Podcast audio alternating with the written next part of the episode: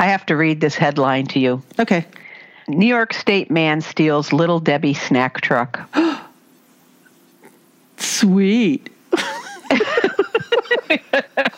Poor little Debbie, kidnapped in a van.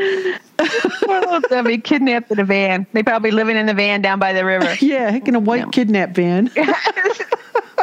So zebra cakes, oatmeal pies, moon oh, pies. zebra cakes. Oh, oh, my man. gosh. They're all I love zebra cakes. And just so you know, they don't actually use zebras in zebra cakes. They they use cake. no, they don't. They're just decorated like zebras. The Elmira man allegedly hijacked or stole a, a little Debbie snack truck. Poor little Debbie. Only in oh New no, York. we need to we need to put up a Facebook page for poor little Debbie and maybe a save little Debbie account and uh, collect money for ransom. It says that the Elmira, Elmira man allegedly took off in a little Debbie's delivery truck Monday. The 38 year old man reportedly stole the truck from a loading dock. Uh, leads at Elmira police on a relatively short pursuit were able to find the truck and 20 minutes later report that he never admitted to the theft and was arrested. His reason, according to police, the man wanted to use the truck to visit family and friends. Perhaps he couldn't find someone else to take him, like Uber wasn't available. Apparently, none of the inventory was missing, so the man never had a snack while he was on his way to see his friends. Police say the man has been charged with criminal criminal possession of stolen property in the third degree of Class D Oh no, felony. moon pies. He had a truckload of moon pies. truckload of moon pies. Oh my goodness.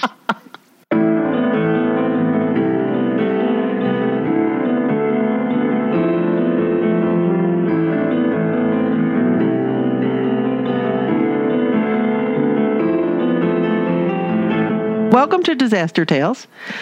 And today we're going to talk about the largest earthquake ever to hit the continental U.S. And that is the New Madrid earthquakes. It was more than one. There was a series of them. there were But it's named for New Madrid, a town in, in southern Missouri, like on the boot heel of Missouri.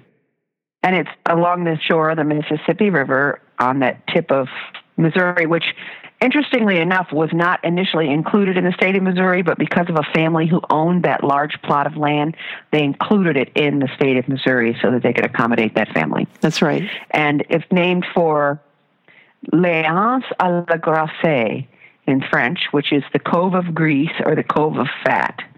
And it was so named because of the abundance of bear that they caught in the area. So there was a lot of bear grease, a lot of bear fat hanging out. If you wanted bear grease for like candles or baking or for personal grooming, because a lot of people use bear grease to put their hair down and keep it from getting all tangled, that's where you went was to New Madrid. I might have to go get my husband some. New Madrid is called New Madrid because it was originally under the Spanish, and it was before the Louisiana Purchase and the Spanish explorers that came there and settled.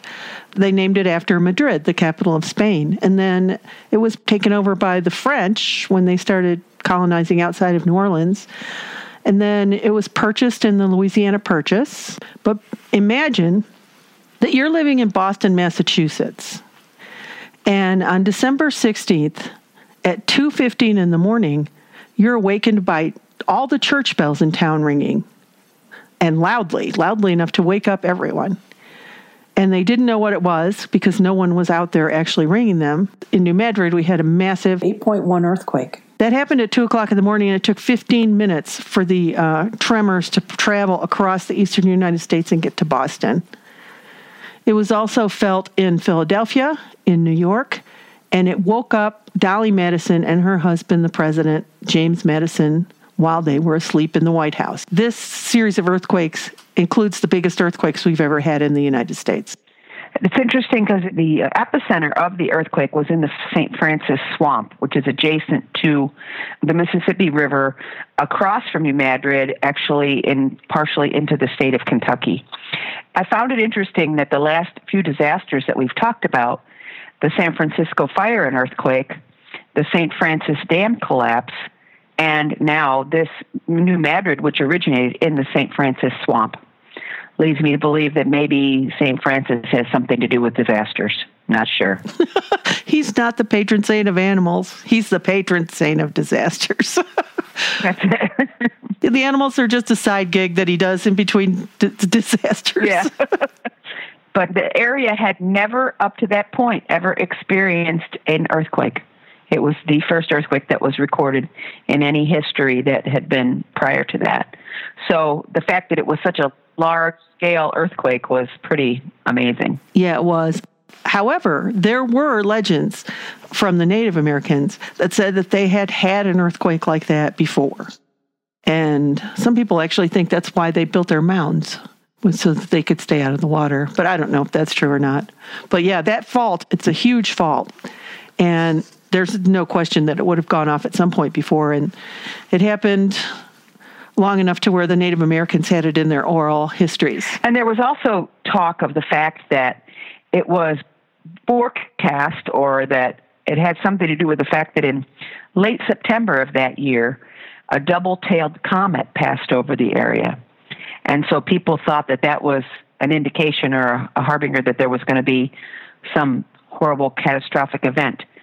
And in late December, before the earthquake actually began, the weather in that area was said to have been like an Indian summer, that the temperatures had warmed up, but there was thick, heavy air and several thunderstorms prior to the event.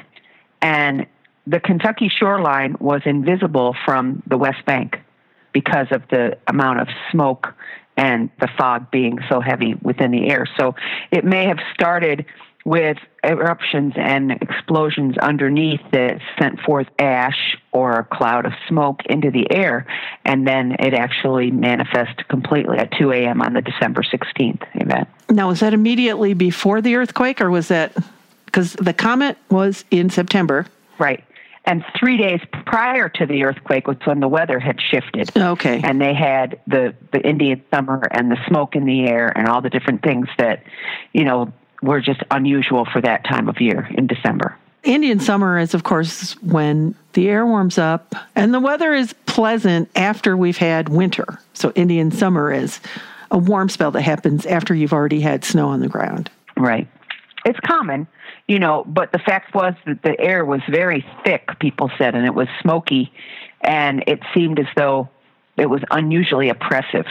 And then also, it said that the week prior to the earthquake, like in that week before, they had a really strange or an uncharacteristic migration of animals, like an en masse. It wasn't just like squirrels, it was squirrels and it was fox and it was coyotes and, and all of these animals that wouldn't normally be in grouped, you know, grouped together or moving in a in a pattern together.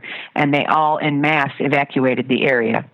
And then it says that for centuries, the Chinese have observed animals migratory patterns to predict earthquake activity. And a similar phenomenon has been seen prior to tsunamis. So when there's that earthquake, the animals, especially the burrowing animals and ground animals, tend to be much more sensitive to the activity and they start to move to higher ground or move to areas where there's not tremors going on. Well, that happened in uh, the big Banda Aceh tsunami. When the earthquake happened that caused it, all the animals started running for the hills before the people even knew there was anything coming. If they'd have followed the animals, then they would have been fine, but they didn't. So, but they did. Elephants, I think. They said, We're going up the hill. If you remember seeing Bambi, which is an authoritative documentary of wildlife. I remember it well. If, but if you remember seeing Bambi during the during the fire, the, all the animals didn't matter. If it was deer, it was it was foxes, it was squirrels, and they weren't taking time to bother one another. They were just heading out.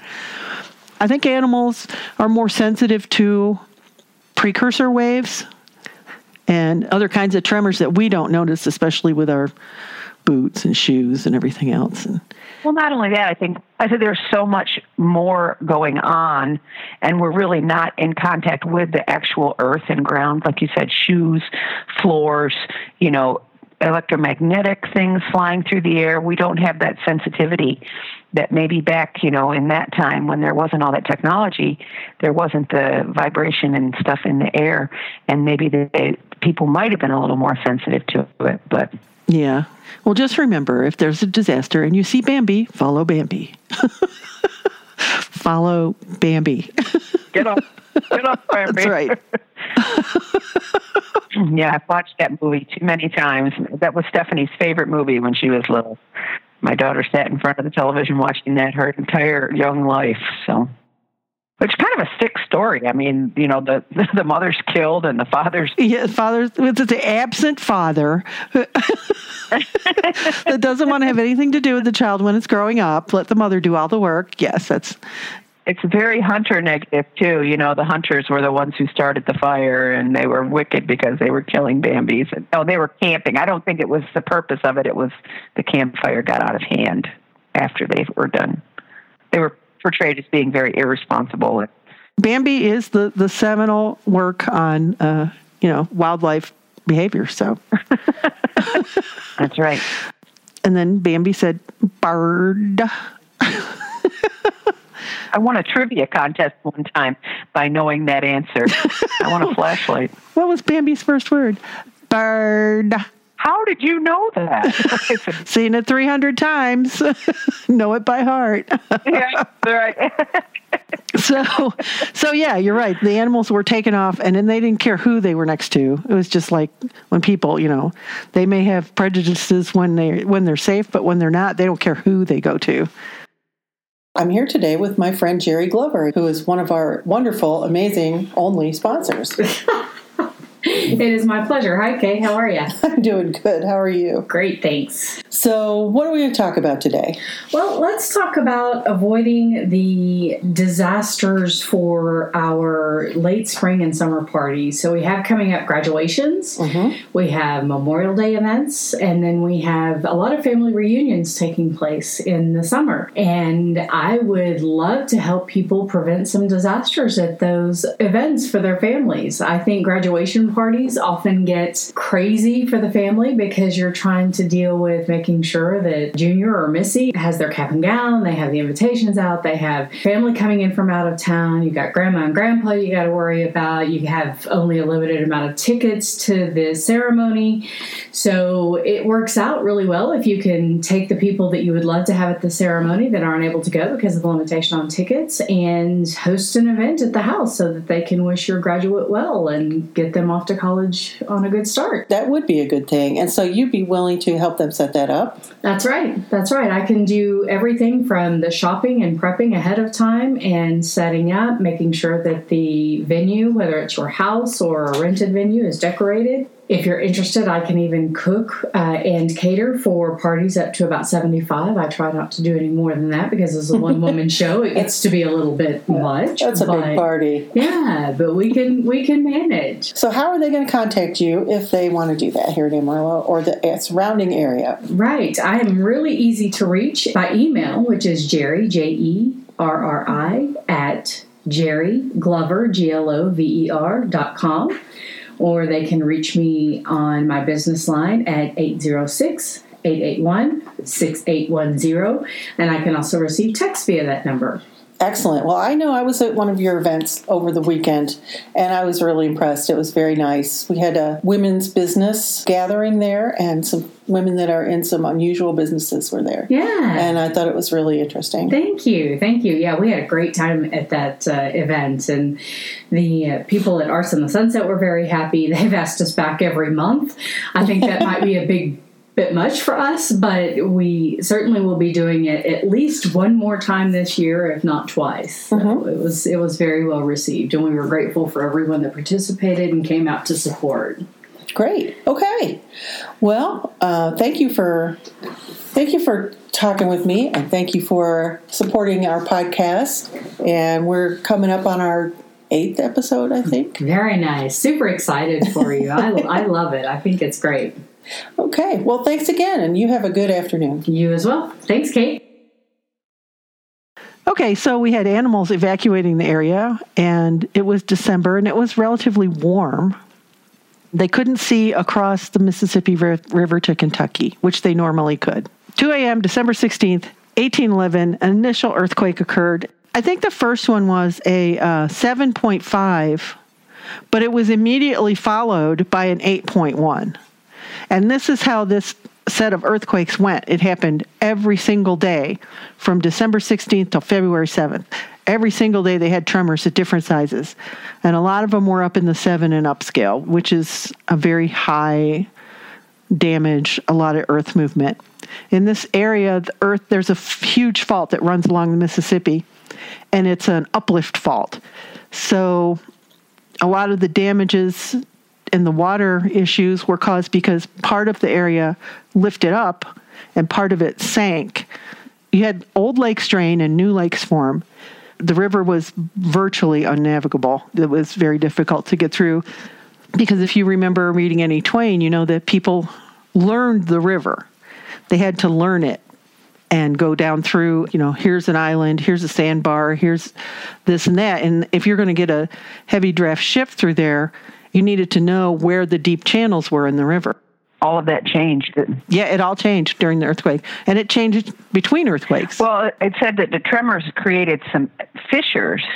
The earthquakes were moving in a north to east, northeast direction, but the tremors caused fissures to open they were opposite of the way that the earthquake itself was moving.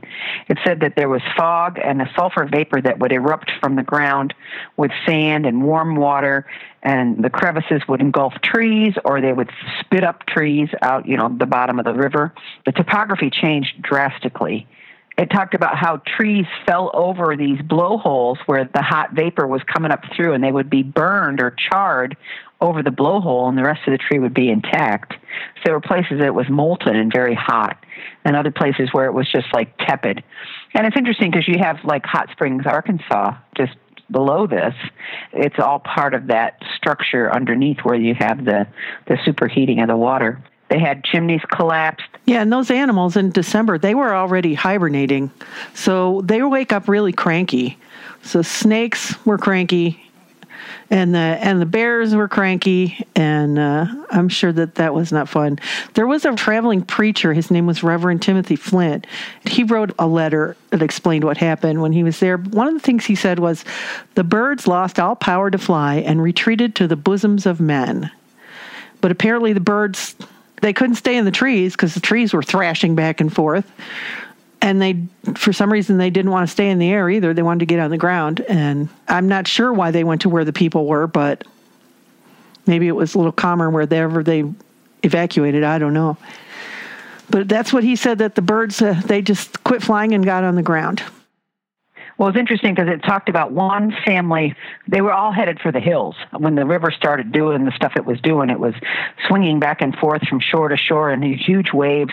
There were sinkholes created. Parts of the river were just swallowed. It created waterfalls for several places where the river dropped and um, the, the land fell into the river. That's what happened at New Madrid. But it talked about one family that went on this roadway that they knew. It was a familiar roadway, eight miles, and during that time, it turned into a lake, like a tepid lake. And they said the temperatures were often like uncomfortably warm, but the water was like 18 to 40 inches, and they had to go through this lake in order to get to higher ground. And um, the animals and the snakes were with them. They were escaping too. So they had to battle the hot water, the, the fact that the topography had changed drastically, and then also the animals that were trying to escape. And the thing is, there were relatively few fatalities on the land. Of course, the population density was not nearly what it is now in that area. If you had one now, it would be devastating. And the, the, we did they did lose several chimneys. The chimneys collapsed, but one woman um, was running from the devastation and she died of a heart attack. It just she was frightened to death. And then one woman refused to be evacuated from her cabin and she was killed a lot of their structures were log homes, and log homes are the way that they're built. And with the fresher logs that they were using, are actually pretty flexible, and they could take a lot of the twisting and bouncing that was going on. Some of them did collapse, but they were uh, out of any all the things you could build, like reinforced masonry buildings or concrete, which would have been totally destroyed in the size of an earthquake. The log houses weren't that badly damaged. Reverend Flint reported that there was waves like the ocean horizontal, but there were also what he called perpendicular motion, which is the earth actually moving up instead of sideways. And they alternated. So you'd have the carpet waves and then you'd have the upthrust and you'd have more carpet waves as it adjusted and more upthrusts I can't imagine how scary it must have been. Even because even if you know what it is, when you have an earthquake, it's still an earthquake. But if you don't know what it is, that's the coming of the end. There was a young man named Levon Curran. He and his family were in the process of moving to Port, Arkansas, which is now Little Rock, Arkansas. And his, his parents sent him out to the St. Francis swamp to round up their cattle because their cattle would forage in the swamp. But he never returned, and they never found the cattle or him. So he was presumed to be a victim of the earthquake. So there was, as I said, relatively few. There was a lot more deaths on the river than there were on the shore from the accounts that I've read. Once you got on the river, there was a lot of weird stuff. People were on those flatboats, and they were flatboats were good for carrying large amounts of goods downstream. Right, because there was so much turbulence and so much debris and islands sinking and sandbars. They were not good at navigating rapidly, and they never went back upstream. That says that the Mississippi was littered with the remains of abandoned flatboats, and people would go out and collect the wood and build a new flatboat and sell it to somebody who wanted to go downstream. The flatboats were tipped over very easily. They didn't have a deep keel. They they were just what it says, flat boat. I have some river accounts here. Many said that the river was covered with a smoky soot that was so so thick it made the water opaque. And then it was said that the river was extremely agitated with rotting trees that had sunk to the bottom of the river coming out of the mud and popping straight up into the air.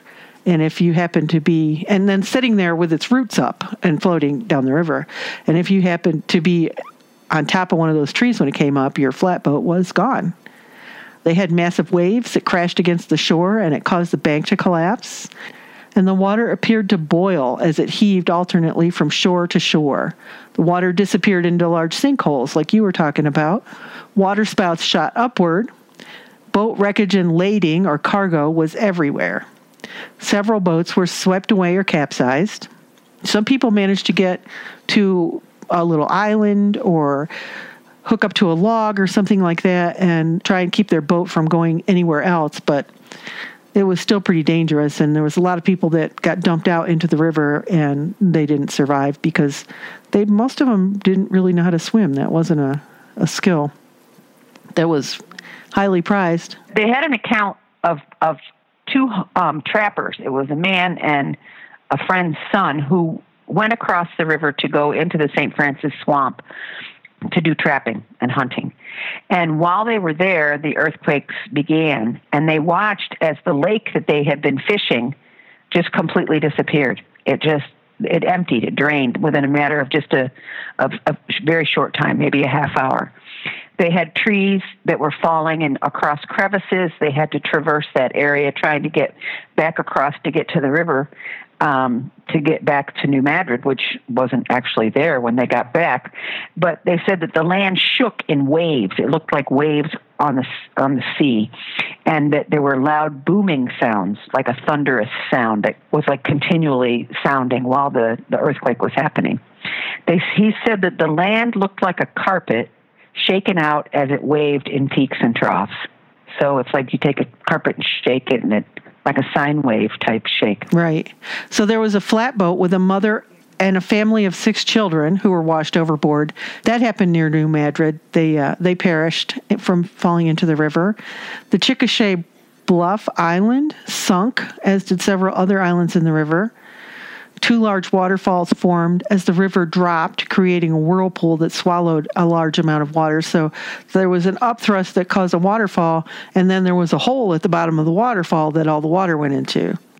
Right, and I think a lot of people felt that way. I guess New Madrid was not the nicest town, that they had a lot of vice there. And so some people felt like it was a judgment against the, the city. But the land changes that occurred, it was interesting to look at that Along the Kentucky border, about four miles above Paducah, Kentucky, a large sinkhole about 100 feet in diameter swallowed up a heavy growth of timber and filled with water. It still remains into today. The appearance of the land was remarkably changed. A witness named LeSueur described waves in the land two feet high that were moving from west to east. Visible depressions followed the uplifted soil. Water, sand, and sulfur laden charcoal burst from the ground. The second quake was as violent as the first, and he, in French, says "Sauve qui peut," which is "Save who can," and that was the cry of the families that left.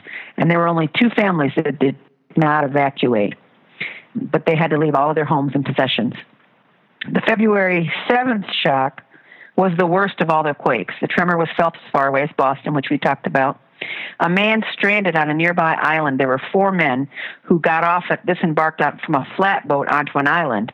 Three of the men were able to get back off the island, but this man was was stranded there. And he said he experienced the effects of frequent quakes, sand, coal, and lukewarm sulfur water erupting from the island.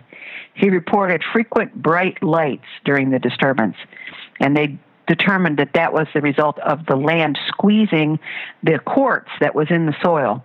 And so it produced voltage and it actually made bright flashes and lights from the quartz being crushed. He clung to a tree as a fissure opened up. The tree fell into the crevice and he was injured. He had to walk quite a distance to find the sides of the crevice close enough to the surface to be able to escape. So he was hanging onto the tree. The tree fell into the crevice.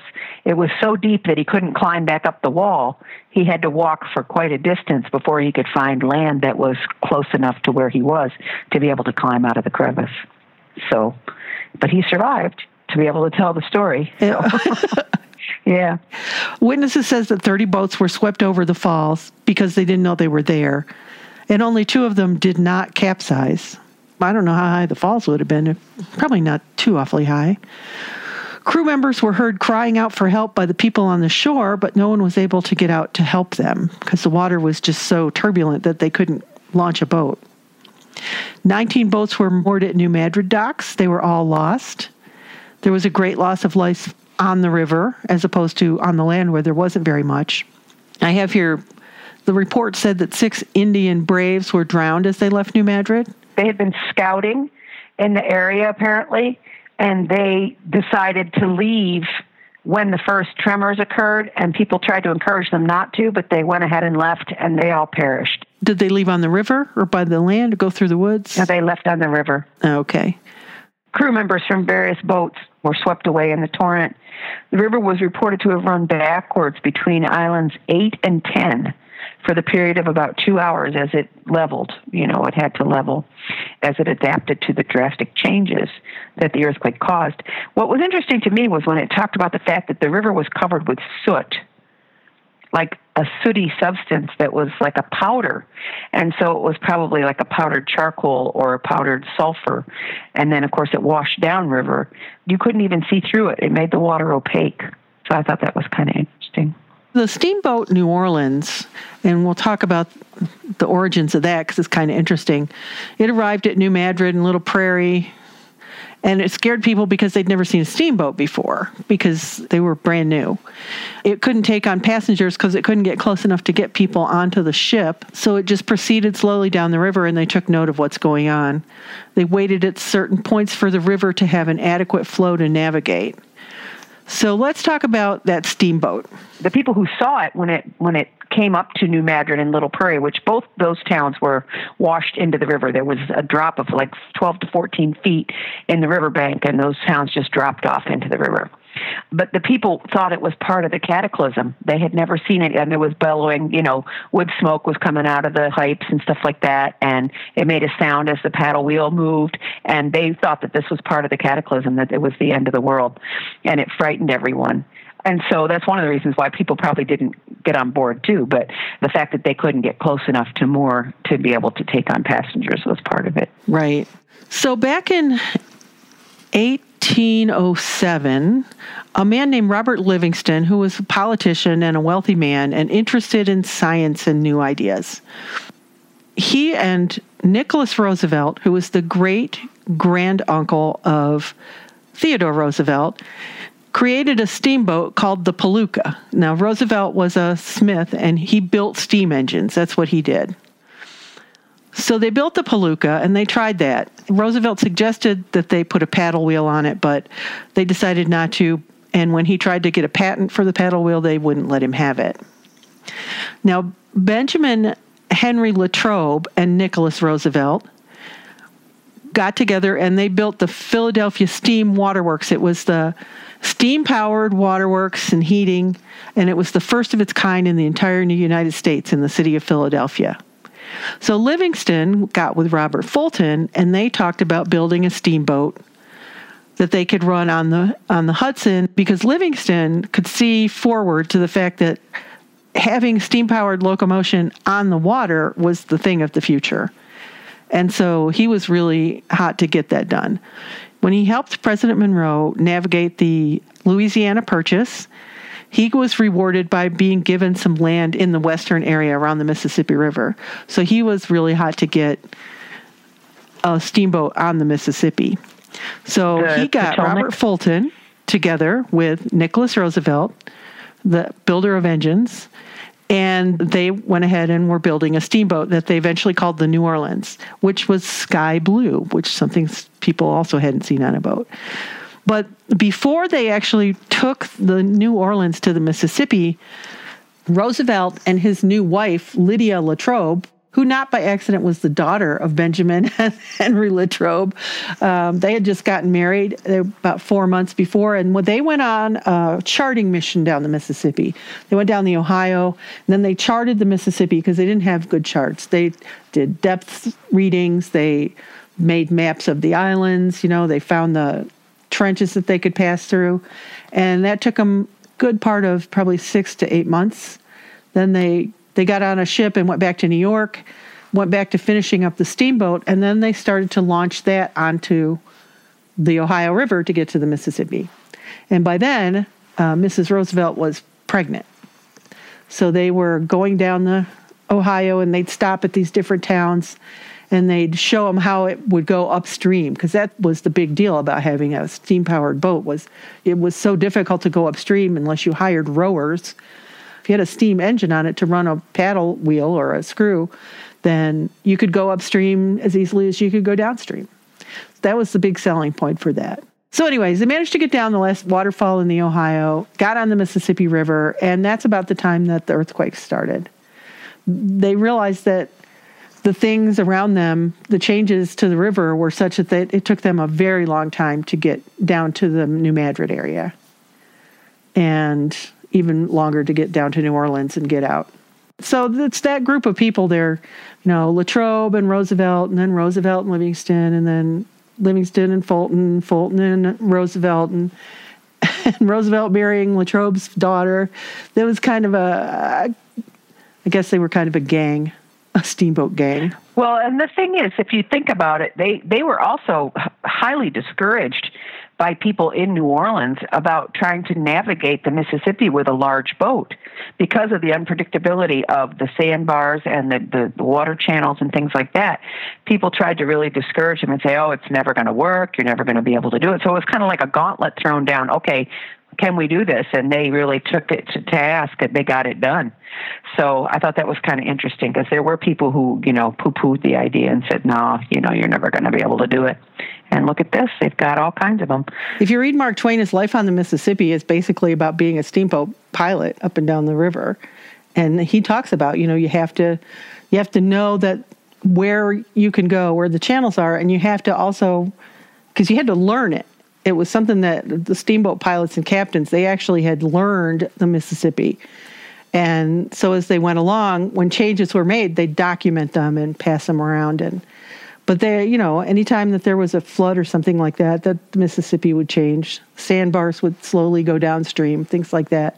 So it was difficult, but it was not impossible, and they actually did it. And of course, they as time went on, they dredged it. You know, they were able to dredge some of the channels so that it would be navigable too. So, Making it straighter, yep, putting up levees.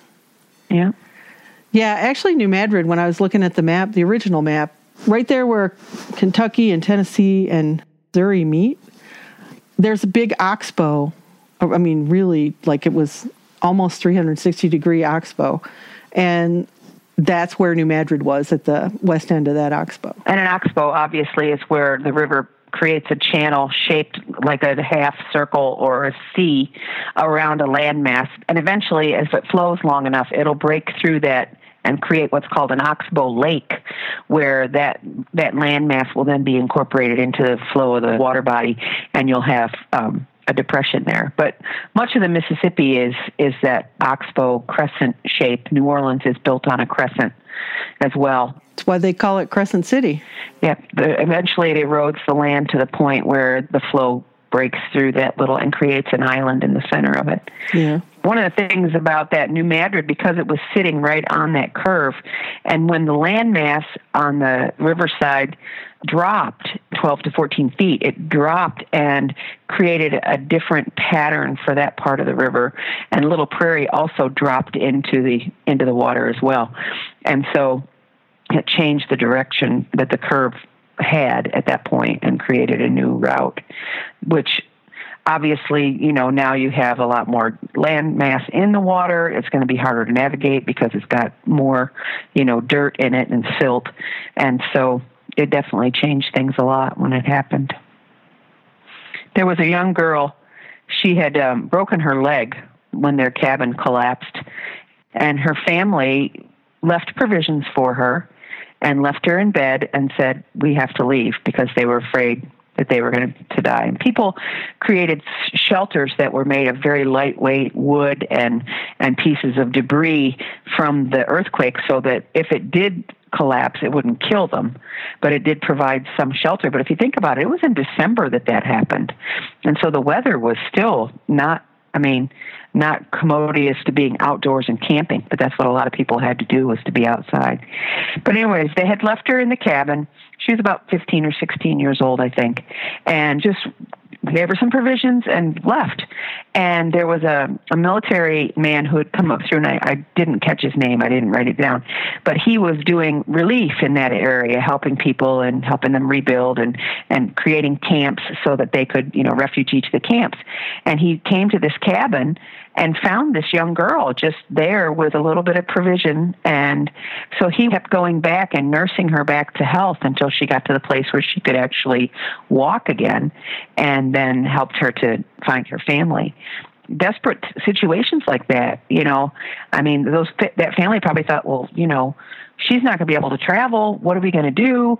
You know, we can't carry her. And they probably had other children and other family members that they needed to get to safety. And so there's decisions that people make in those situations that can be really difficult. That's right. And people lost everything. Yeah, they did. Those people ended up spending the rest of the winter in tents. One of the reports I read, it said the tents, like the Indians made, so teepees, but a tent isn't going to fall down and crush you in your sleep. And so, as cold as it was, they abandoned whatever homes were still standing and they lived in tents. Well, it's interesting because the Native Americans in that area, there was a chief, a Shawnee warrior, his name was Tecumseh. He tried to organize several tribes to prevent westward expansion. He didn't want the white men to go past the Mississippi.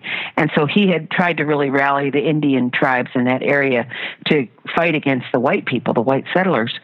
Well, he kind of got betrayed. His sister married a Frenchman and moved to New Madrid.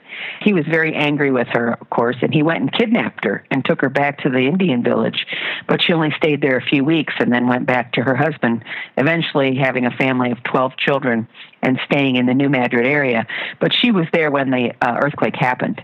And uh, but there had been a prophecy among the Indian people that there was going to be a disaster like that, and it was you know primarily just you know folklore that was handed down, but um, they were correct because it actually happened.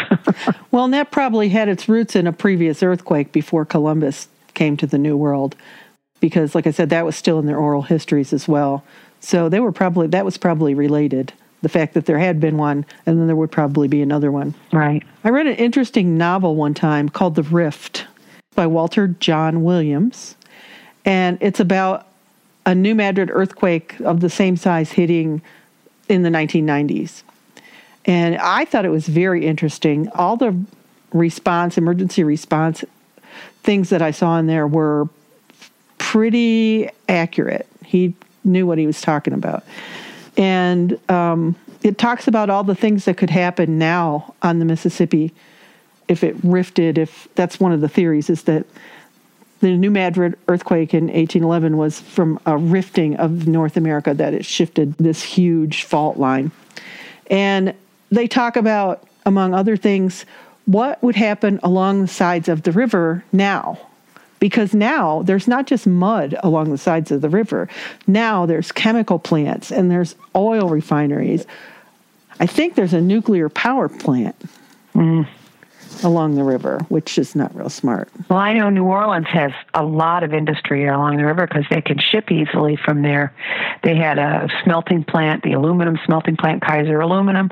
They had the nickel plant down there, different things that were along the river. Of course, a lot of oil refineries a lot of processing for you know petroleum products and stuff.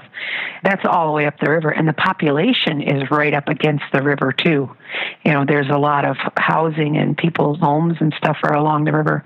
And so and those levees i mean we we saw with katrina those levees don't always stick and if you had a large tremor or an earthquake or a rift then those would collapse and then the water would just inundate the whole area. Okay, there's a Riverbend nuclear generating station.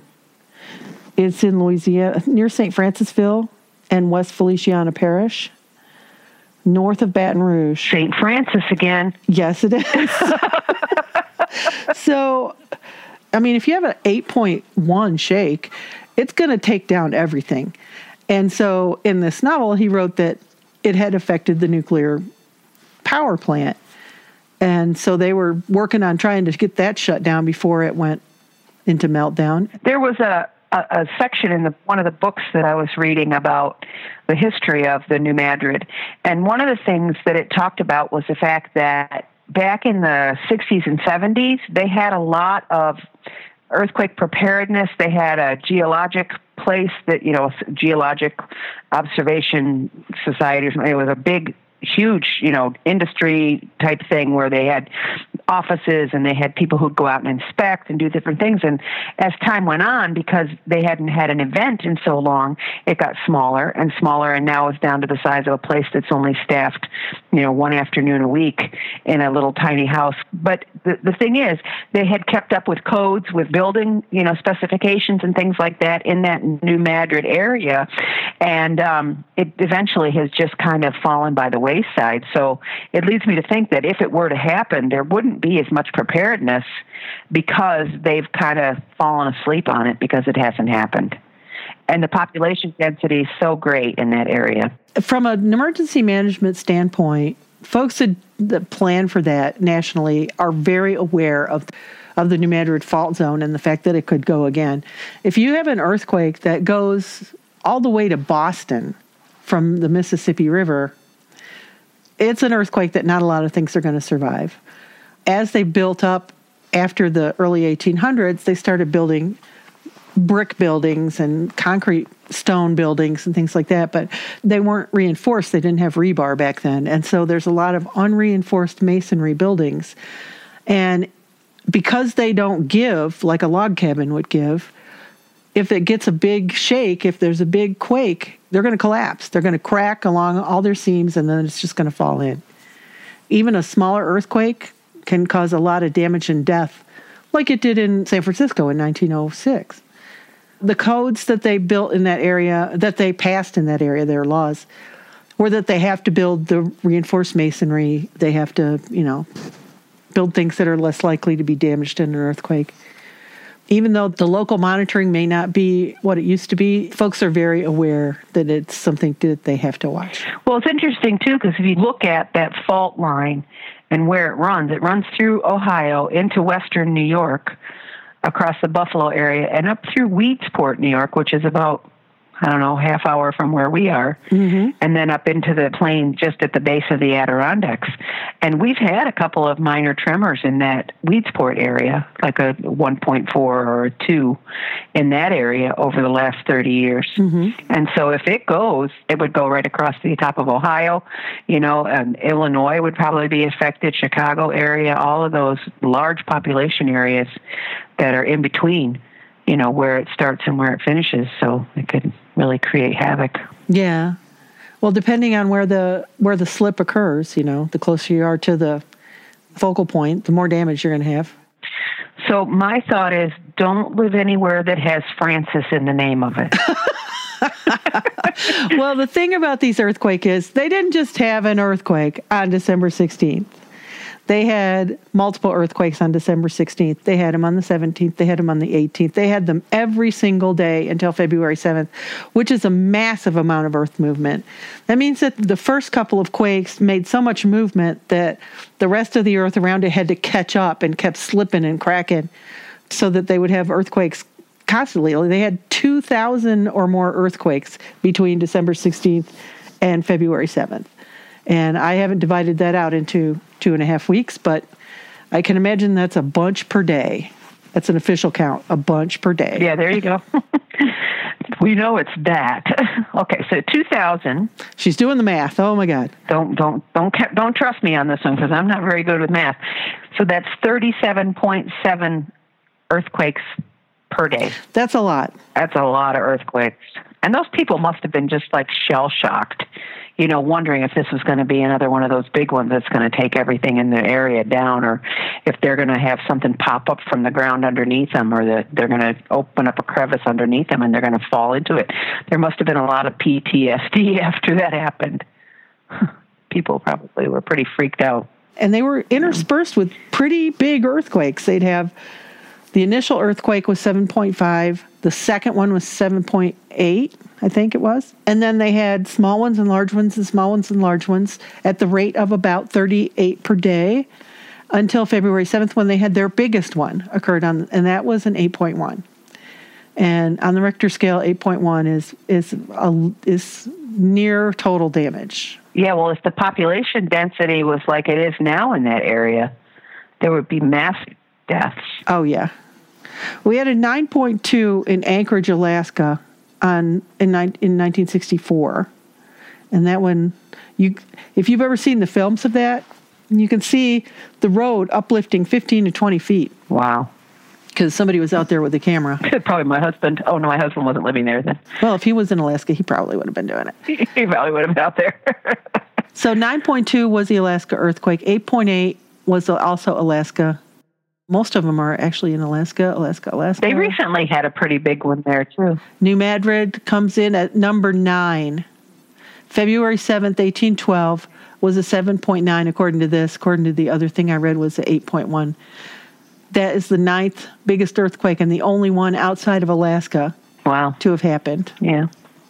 To be in the top 10. Last one before that was uh, number 10 is January 9th, 1857 in Fort Tejon, California. New Madrid, where nobody thinks about earthquakes, is number two after Alaska. Yeah, right, right. So that's, you know, something to think about as far as preparedness goes. You know, you don't as I said, people don't think about. it. They just had a 2.8 in New Madrid not even less than a month ago. Mm-hmm. I don't know if they're fracking in that area or maybe it's just the beginning of rumblings for that area. Who knows? Yeah, they have small earthquakes every once in a while. One of the things that happened in the big flood in 94 that went down the Mississippi was coffins washed away from cemeteries and they had propane tanks wash away down the river. Right. Neither one of those things are what you want to find out in the river. so, but also all of these chemicals and and whatever waste, nuclear waste, human waste, sewage, dead bodies, everything goes out into the Gulf. And if we had another earthquake like that now, it would kill the Gulf of Mexico. There would be nothing living in the Gulf of Mexico. Right. Because right. there would be so much pollution. And it would affect everything downriver from it. I mean, if you think about it, everything that's you know Memphis, and it would it would hit New Orleans and different cities all the way down the river. It would affect all of them. Yep, and each community would be adding more to the debris. Right. You know, it's one of those things that you hope it never happens, but if it does, there needs to be some preparedness and some, you know, forward thinking about how to prevent things from destroying the environment when it does happen. Right. And, uh, well, we just had that big fire down here in Texas where they had to evacuate huge areas of Houston and the surrounding area because there was benzene leaking out of this fire. They had people sheltering in place because they didn't want to go outside. And that means you shelter in place, you turn off your air conditioner and heating, you put tape around all the cracks in the doors and windows, you don't go outside, and you just kind of sit there and Suffocate. wait until it's gone. But benzene is a carcinogen. It's a well-known, very active carcinogen, and people don't people don't need to be coming in contact with it. Mm-hmm. But then after they did the all clear, the place started burning again. So I don't know if they've had another shelter in place or not since then. But that was last week, and wow. and if you can imagine an earthquake shaking all these things up and causing fires, then what are you going to have? You're going to have massive wildfires. Right. Things released into the atmosphere that'll affect it for years to come. Yep, it's time for us to stop worrying about what we're going to have to do to make our planet cleaner and just do it because old folks like us, we're not going to have to live through the consequences of what we're doing, but our grandchildren are, and their grandchildren are if they get that far. And we owe it to them to leave them the best possible earth we can leave them because we messed it up. But it's going to happen eventually, so you need to get ready. And it's one of those things you really can't do anything about as far as it occurring, but you can be prepared if something were to happen to care for your family and care for your, your possessions, you know. Oh, yeah. I met a guy at the last place that I worked, and he was one of the disaster survivors. And he says, Yeah, that's a wildfire. I've been in one of those before. And when I was in Hawaii, I was in a tsunami.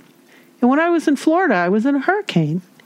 And when I was in Louisiana, I was in a hurricane. And I thought, I do not want to live next door to you, dude. Was his name Francis by any chance? it probably was. Francis St. Francis. or Frank for short. Just a disclaimer we're not banging on st francis but it's just interesting to me that all of these disasters have that common thread It's synchronicity, yes. St. Francis is pretty popular as saints go, I guess. So I don't know that they de-sainted him like they did St. Christopher, but but he's out there, patron saint of disasters. patron saint of disasters Alrighty. Well, is there anything else we need to talk about? uh, i don't think so um, thank you for chatting with me about this it's been interesting we need to figure out what we're going to do next I know. There's lots and lots of information online. Eyewitness accounts of the uh, New Madrid earthquake. It's called the New Madrid Compendium of Eyewitness Accounts. And I will put this link on our website. That university of missouri site has several personal accounts That's where i got a lot of the It's the University of Memphis. oh university of memphis i'm sorry i knew it began with an m That's okay. interesting study, interesting information, and uh, I look forward to the next time we get to record uh, a disaster.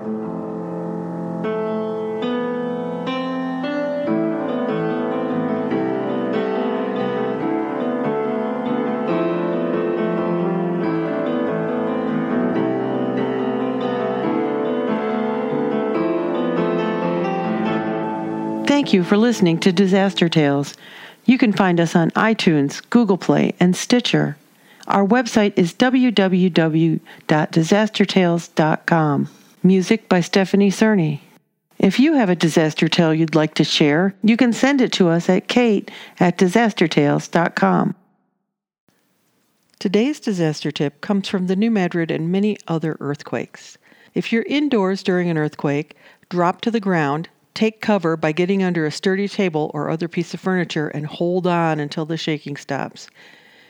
If there isn't a table or desk near you, cover your face and head with your arms and crouch inside a corner of the building.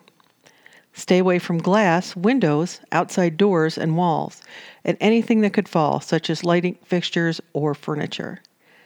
Stay in bed if you're there when the earthquake strikes. Hold on and protect your head with a pillow unless you're under a heavy light fixture that could fall. In that case, move to the nearest safe place. Do not use a doorway except if you know that it's strongly supported, load bearing doorway and is close to you. Many inside doorways are lightly constructed and do not offer protection. Stay inside until the shaking stops and it's safe to go outside. Do not exit a building during the shaking. Research has shown that most injuries occur when people inside buildings attempt to move to a different location inside the building or try to leave. Do not use elevators and be aware that the electricity may go out or a sprinkler system or fire alarms may turn on.